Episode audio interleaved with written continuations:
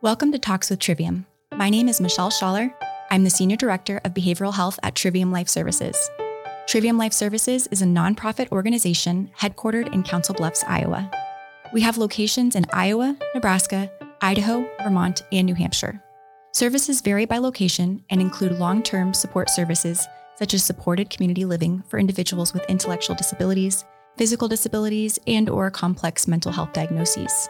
We have intensive residential service homes that provide community-based services for adults with severe and persistent mental illness and or substance use disorders. We also provide a range of behavioral health services, including your traditional counseling, mental health services, employee assistance programs, student assistance programs, outpatient substance use disorder treatment, including partial day hospitalization, as well as domestic violence offender intervention. Our goal in Talks with Trivium is to introduce you to some of those services and the people providing them. We'll discuss topics related to mental health and seek to continue to normalize mental health as a component of overall health.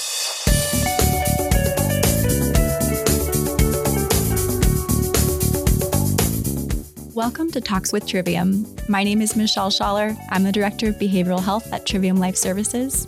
I'm here with Jeff Krenzer. He's the Clinical Director at Arbor Family Counseling. How's it going, Jeff? Going well today. Yeah, I think what we wanted to do was get to know each other a little bit further and help our listeners understand a little bit about our journeys with mental health practice, EAP service, and anything else that comes up. I love that. So, we're based out of Nebraska, and I'm a LMHP, a licensed mental health practitioner. What do you got going on, Jeff? I am also a mental health practitioner. So I am a licensed independent mental health practitioner, have been working with children, adults, couples, families, schools, organizations as an EAP provider for over 20 years. Nice. Yeah, it's been a while. So I've been licensed for quite a while, but I really hadn't been providing clinical counseling services. I worked more on the management business side of things spent some time working in child welfare and then for managed care, lots of experience reviewing medical records, peer review type work, and leadership, and found myself with a new organization to me, Trivium Life Services, as their director of behavioral health. And I office out of one of Jeff's locations here in Omaha, Nebraska. And I thought, I'm here, I'm licensed, I may as well do some clinical work. So that has been a really interesting experience over the last six months or so. Just kind of getting in where I fit in and figuring out how to do the work. Absolutely. Yeah. You uh, kind of started with an idea, if I remember. I think I would like to see some clients. Ah, I remember the day. Yeah. Here you are. You've traversed a lot of ground. How's it going?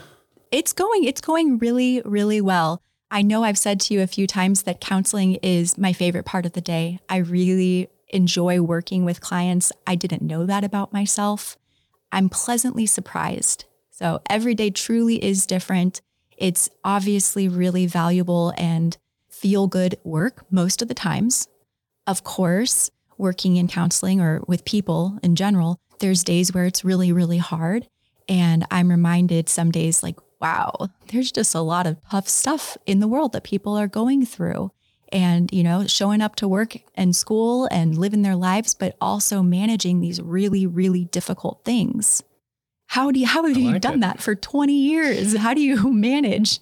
Not all at once. I had to do it all at one time or all in one day or one hour it would not go well right? So you you grow and learn and remain open to the opportunity to be with people even if it's something that is chaotic and upsetting or just very intense, being present, being still for those things.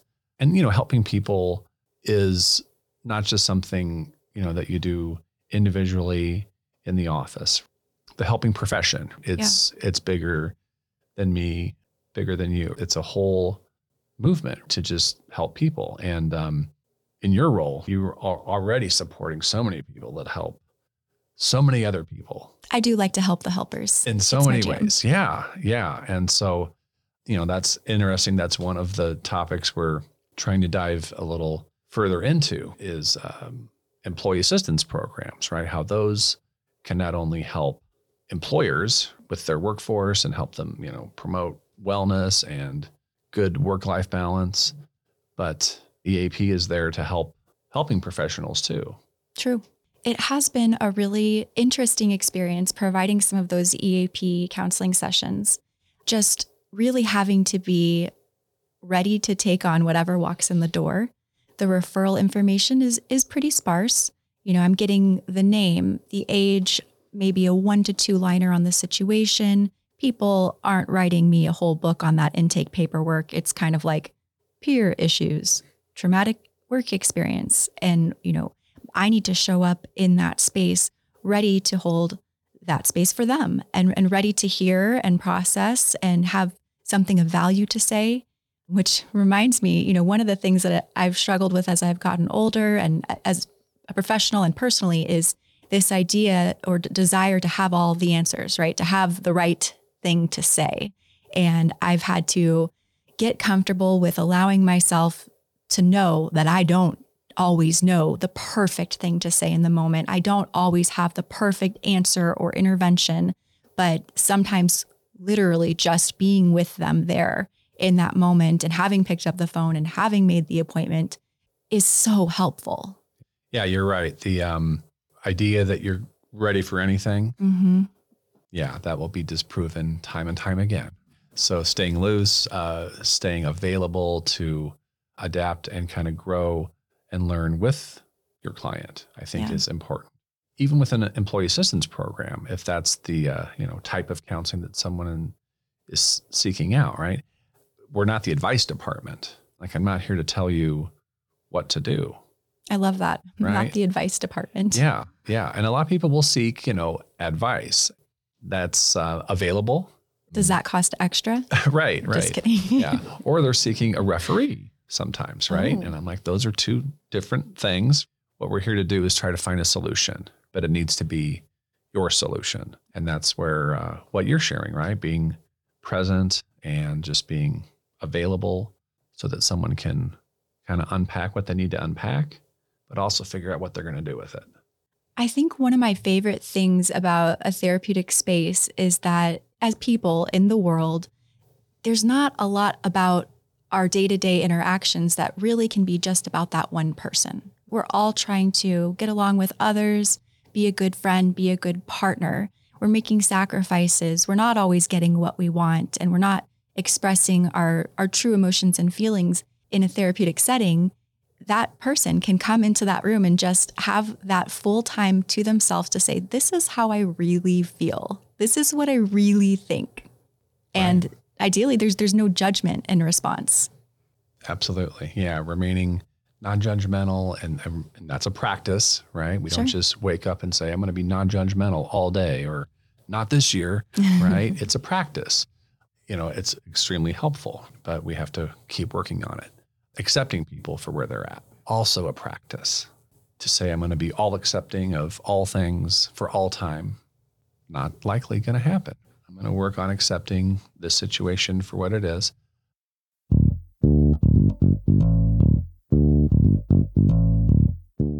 You've started fairly recently. You've worked in EAP realm, Mhm. right? So you are doing it I'm doing it.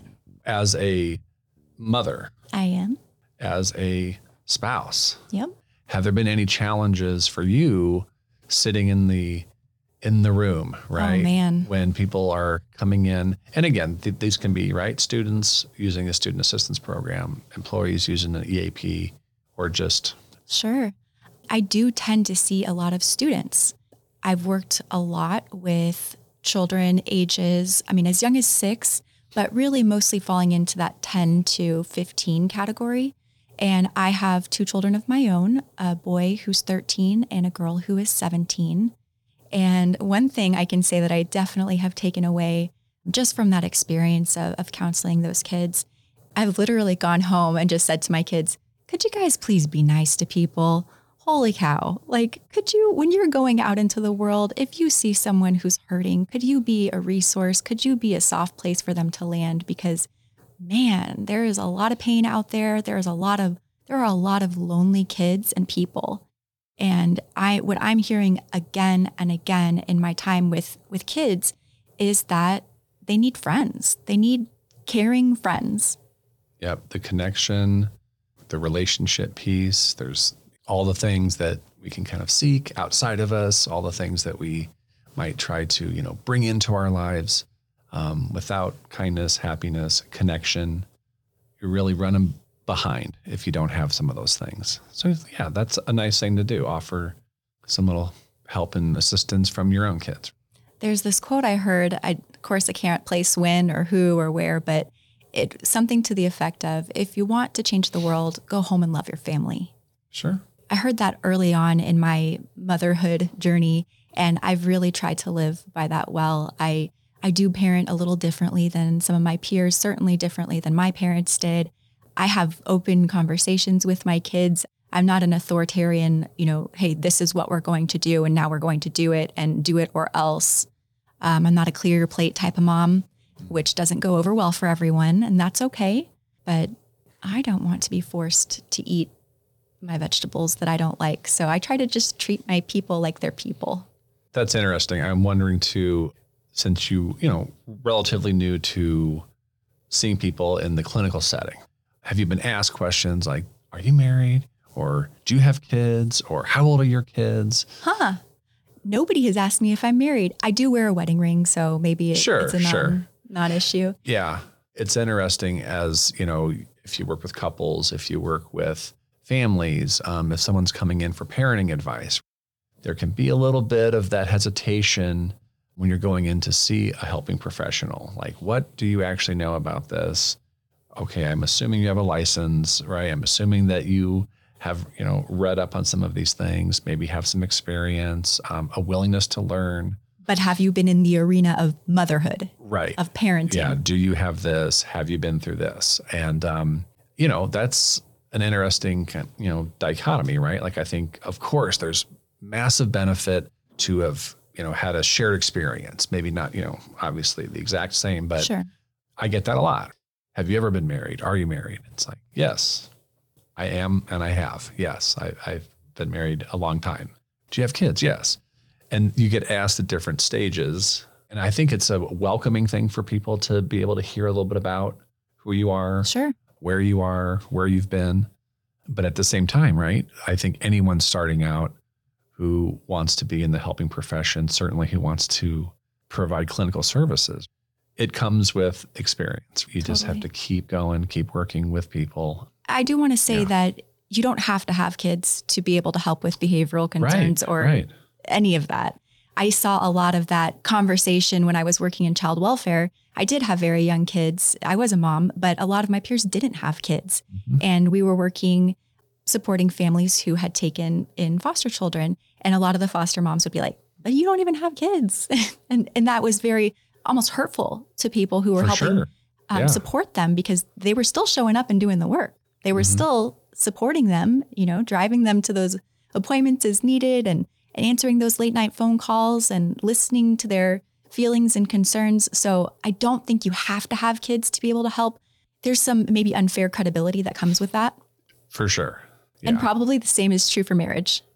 Yeah. And, you know, I think people want to just be heard, be understood. And if you're able to listen and understand, you're already doing, you know, half the work. The rest is joining and let's figure out what you want to do about what's going on in your life and being there to, yeah, help see that through.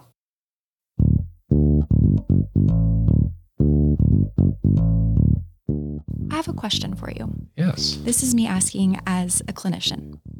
So I've been working with EAP clients, and what that typically looks like is, you know, I get the referral and it will say they're entitled to, let's say, three to up to 10 sessions.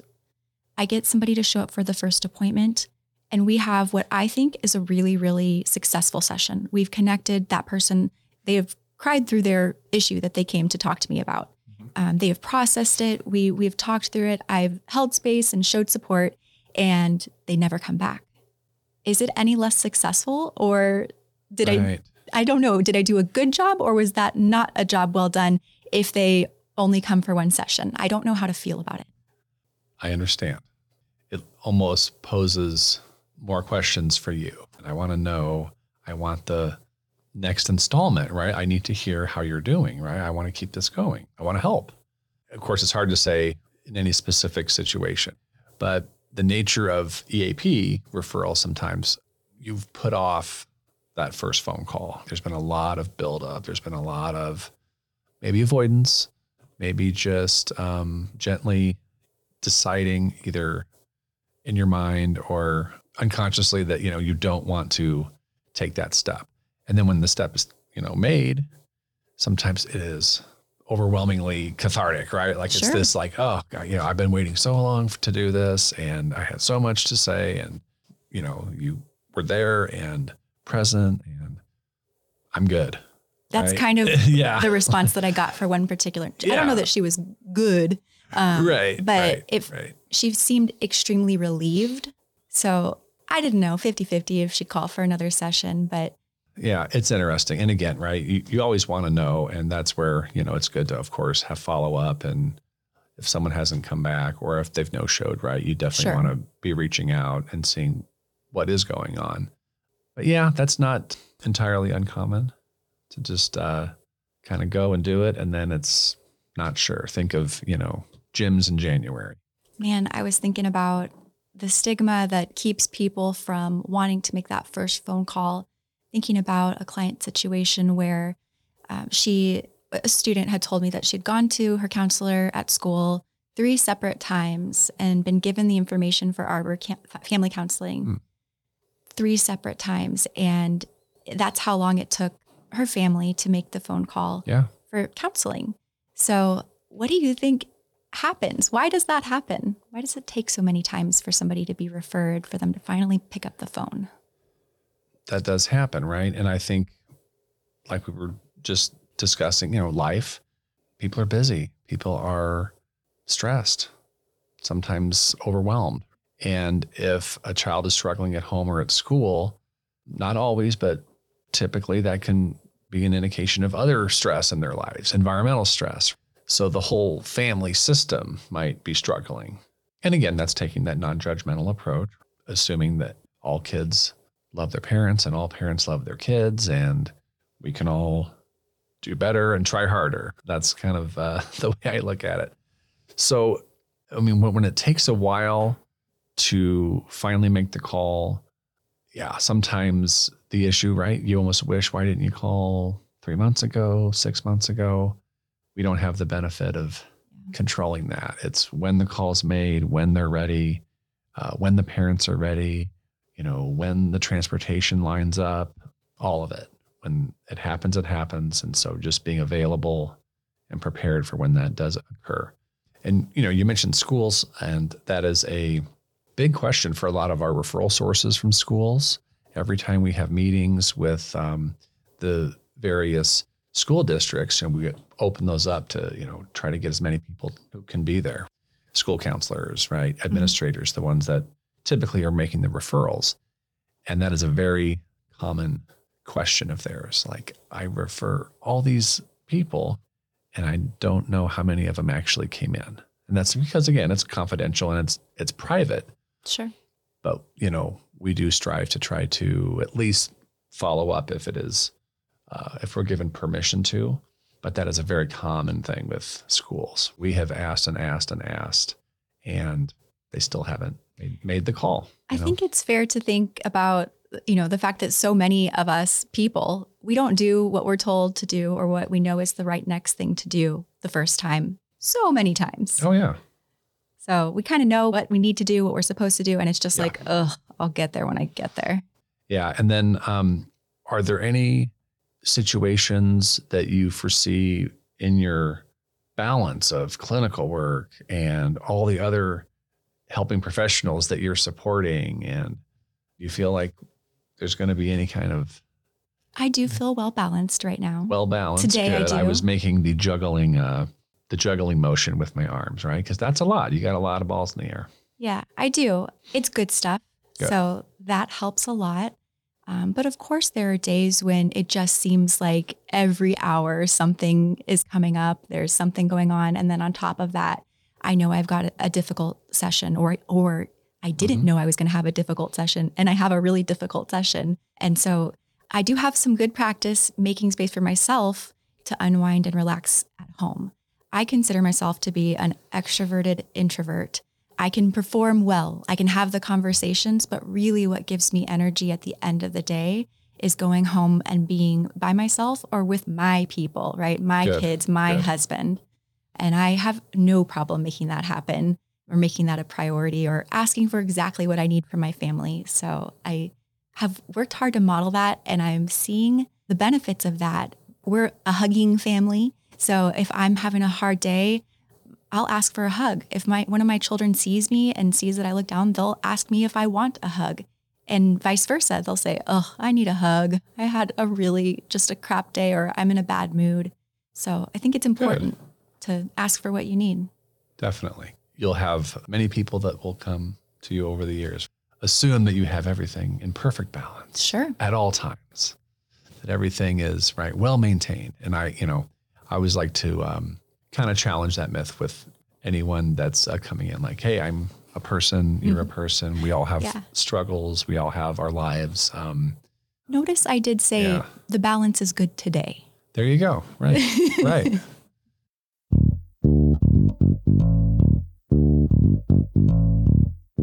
So I'm looking forward to hearing more about your journey as a clinician. I think that's exciting. Of course, I've got uh, tales to tell from Oh, I'm sure you do. the the years I've I've been at it, and um, you know, it really is a you know something that you feel honored to be able to do.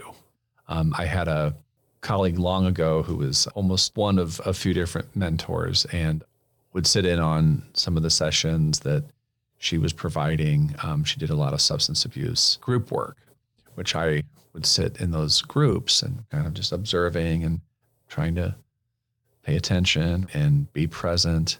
And there was just a lot of stuff flying around. They were very intense. There was big emotion. Even after really difficult, clearly difficult group sessions, she would always say, Don't you just love our clients? Mm. And I was like, I don't even have any clients yet, right? But uh, that's always stuck with me that no matter what's going on, it's having that positive regard, you know, being thankful for the opportunity yeah. to sit with people, like you said, hold space and uh, just to help.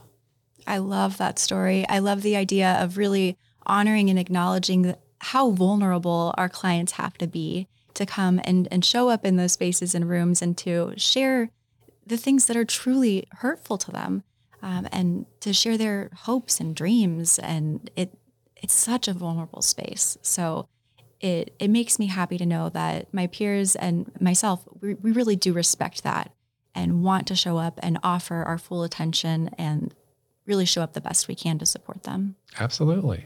Well, great hearing a little bit more about where you're at. I'm sure we'll pick it up next time and uh, see where the compass takes us. Thank you so much. It was a great All right. conversation. Yeah. Thanks, Michelle. You can find more information in our episode notes about Trivium Life Services, services we provide, and additional resources specific to this episode. You can find us at www.triviumlifeservices.org. Trivium is spelled T R I V I U M. To learn more about Arbor Family Counseling and employee assistance programs and student assistance programs, visit us anytime at www.arborfamilycounseling.com.